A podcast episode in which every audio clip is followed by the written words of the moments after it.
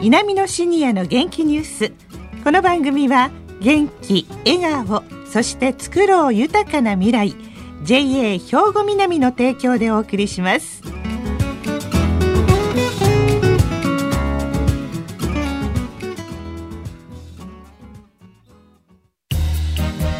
皆様の元気生活を応援する JA 兵庫南。近畿最大級の農産物直売所虹色ファーミン。おすすめは JA 兵庫南エリアの新鮮な地元農産物。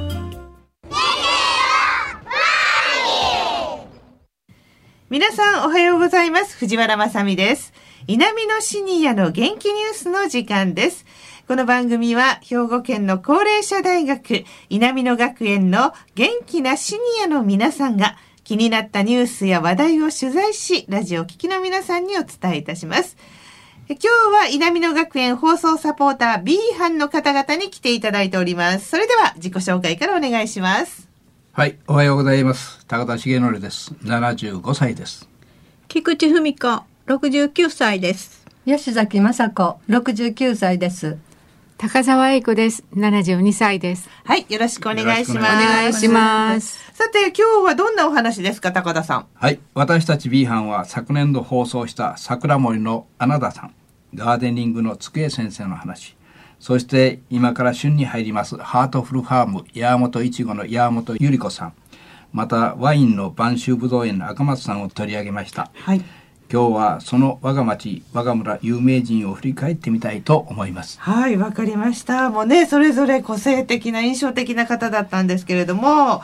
まず高田さんはどなたを紹介していただけますか？はい、えー、私はですねあの播州ぶどう園の、えー、ワインの話をしたいと思いますはい実は放送した後ワインコレクターから稲美町でワインって飲んでみたいなというような電話が友人からたくさんかかってきました。はい、番組にも来てました。はい。はい。反応は大きかったようですよ。そうですよね。はい、で、まあ、あの、その時のお話で、いい年と悪い年があるということで、今年はどうでした？はい。残念ながら、まだその話は確認しておりませんが、はい、先日、実は地元のワインコレクターに、今年はぜひワイン飲みたいので探してみてと一応お願いしておきました、はい、入ってくるかどうか楽しみなんですが。そうですよね、はい、思い出しました。今手に入った時には私の手元にも来るというお約束をしてくださった高田さんだったような気がするんですが。はい確かに言いました まだ私の手元には入ってくるように確約が来ておりません。はい。はい、でもね、まあ楽しみですよね、これからね。はい。稲美町でできたワインというラベルもすごく、なんかね、いい感じで、天使が飛んでるようなイラストで、はい、可愛かったですもんね、はい。非常に素朴なラベルで、あの、ラベルコレクターからも非常に羨望の的になっているようなラベルでしたね。はい、はい、高田さんは播州ぶどう園の赤松さんご紹介くださいました。そして菊池さんは？私はあのガーデニングの月江先生のお話なんですけれど、はい。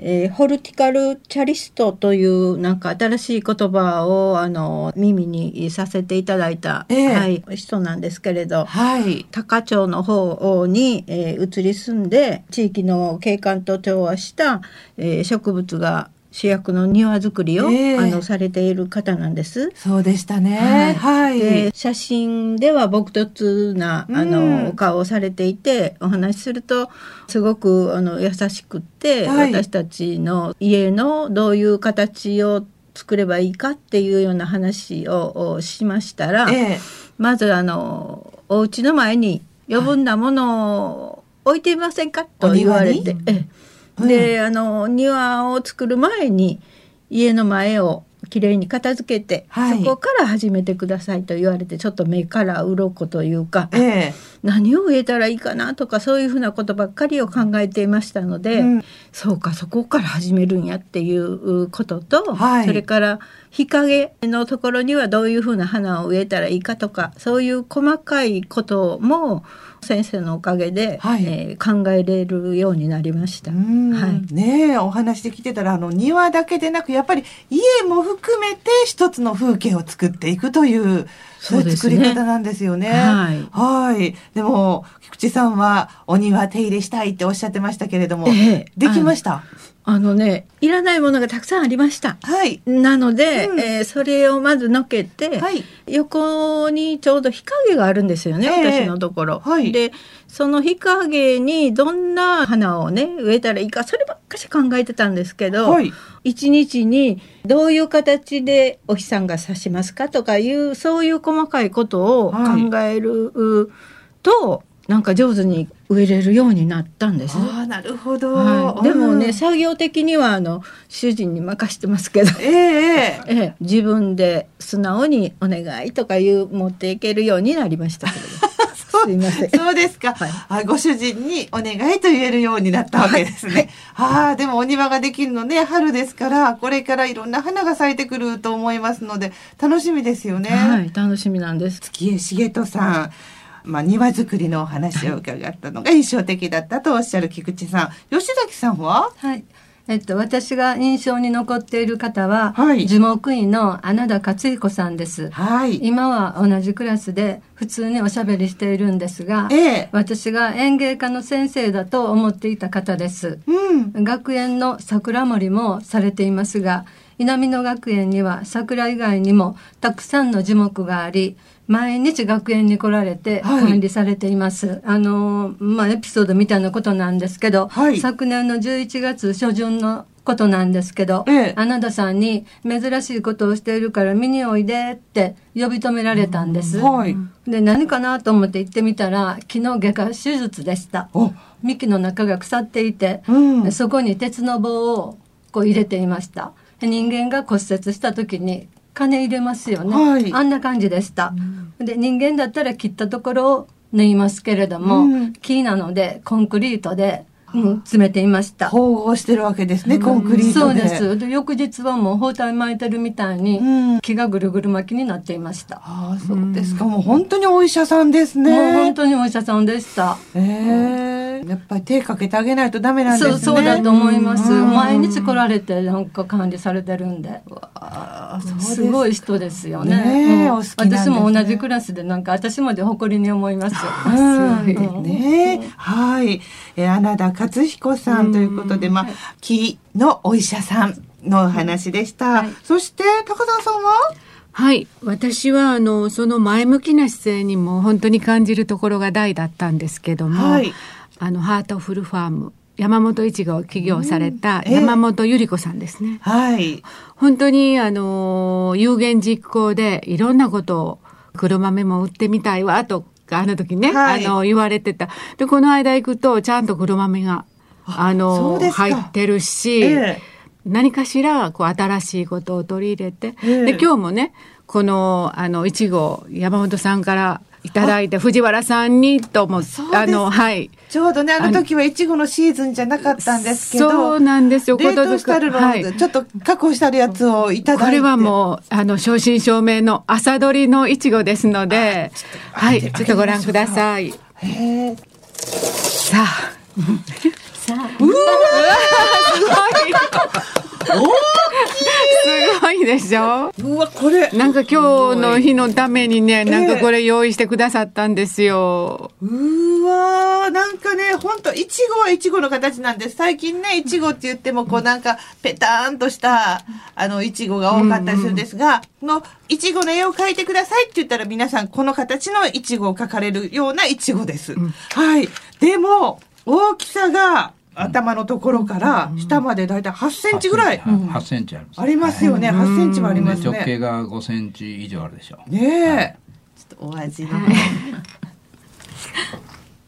うん。甘っ甘いでしょ。甘い、しい。今日は高町から運んできたんです。ありがとうございます。兵庫県高郡高町中区西安田、はい、ハートフルファームの山本いちご、山本ゆり子さんが作ってくださったいちご。はい。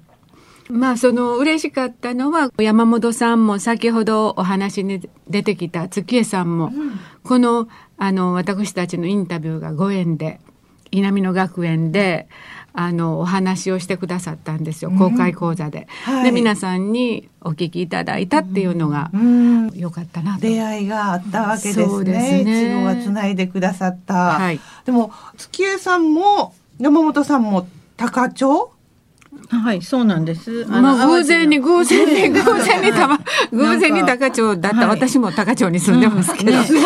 淡路からなんか、あの、変わってこられて高町の方に、あの移住されてるっていうのが本当偶然というかねすごく広くて素晴らしい土地っていう感じしますよね。今ちょっと高町注目ですね。そうそうそう。いや嬉しい。いや本当に。うん、そうですか。というわけで、でもまあ最後に高田さん、ぶどう本当楽しみです。この近畿圏内でもいろいろ作られてますもんね。はい、あの実はですね、あの明治政府がですね。ちょうど播州ぶどう園ができた時に同じ時期にですねあの大阪の柏原の方にですね、はい、食用としてぶどう園栽培を推奨してきたらしいんです、うん、ちょうどその時播州ぶどう園は害虫の影響で宿泊してる時に、ええ、まあ、柏原もうどんこ病ですね、はい、大変だったらしいんですが、うん、まあ、偶然が重なってまあなんとかそれは乗り越えたという話なんですね。うん、でその話を先日あの先般放送した時に私の友人が聞いてて実はこんなんもあったんだと今のことを教えてくれたんです。そうですか。はい、であの先般あの向こうの方行ってきたんですが、はい、あの非常にあの大きなその武道園があちこちにあるんですが、ええ、あのやはり今はですね害虫の心配でなしにですね後継者不足でね悩んでおられるというのを聞きました、はい、だから世が変わればいろいろ変わるもんだなと思いましたけどね,、はい、ね。今日は1年間振り返ってそれぞれ紹介してくださいました我が町我が村の有名人ということでその中からそれぞれの方が思い出に残る方をご紹介くださいました。どうもありがとうございました。ありがとうございました皆様の元気生活を応援する JA 兵庫南。近畿最大級の農産物直売所虹色ファーミン。おすすめは JA 兵庫南エリアの新鮮な地元農産物。さて東加古川にある兵庫県の高齢者大学稲美野学園では現在令和2年度の入学申し込み受け付けています。4年生の大学講座には園芸、健康づくり、文化、陶芸の4学科があり、年間30日の講義や実習を受けていただきます。クラブ活動も充実していて、多くのシニアの皆さんが緑豊かなキャンパスで学習に、また仲間づくりに励んでおられます。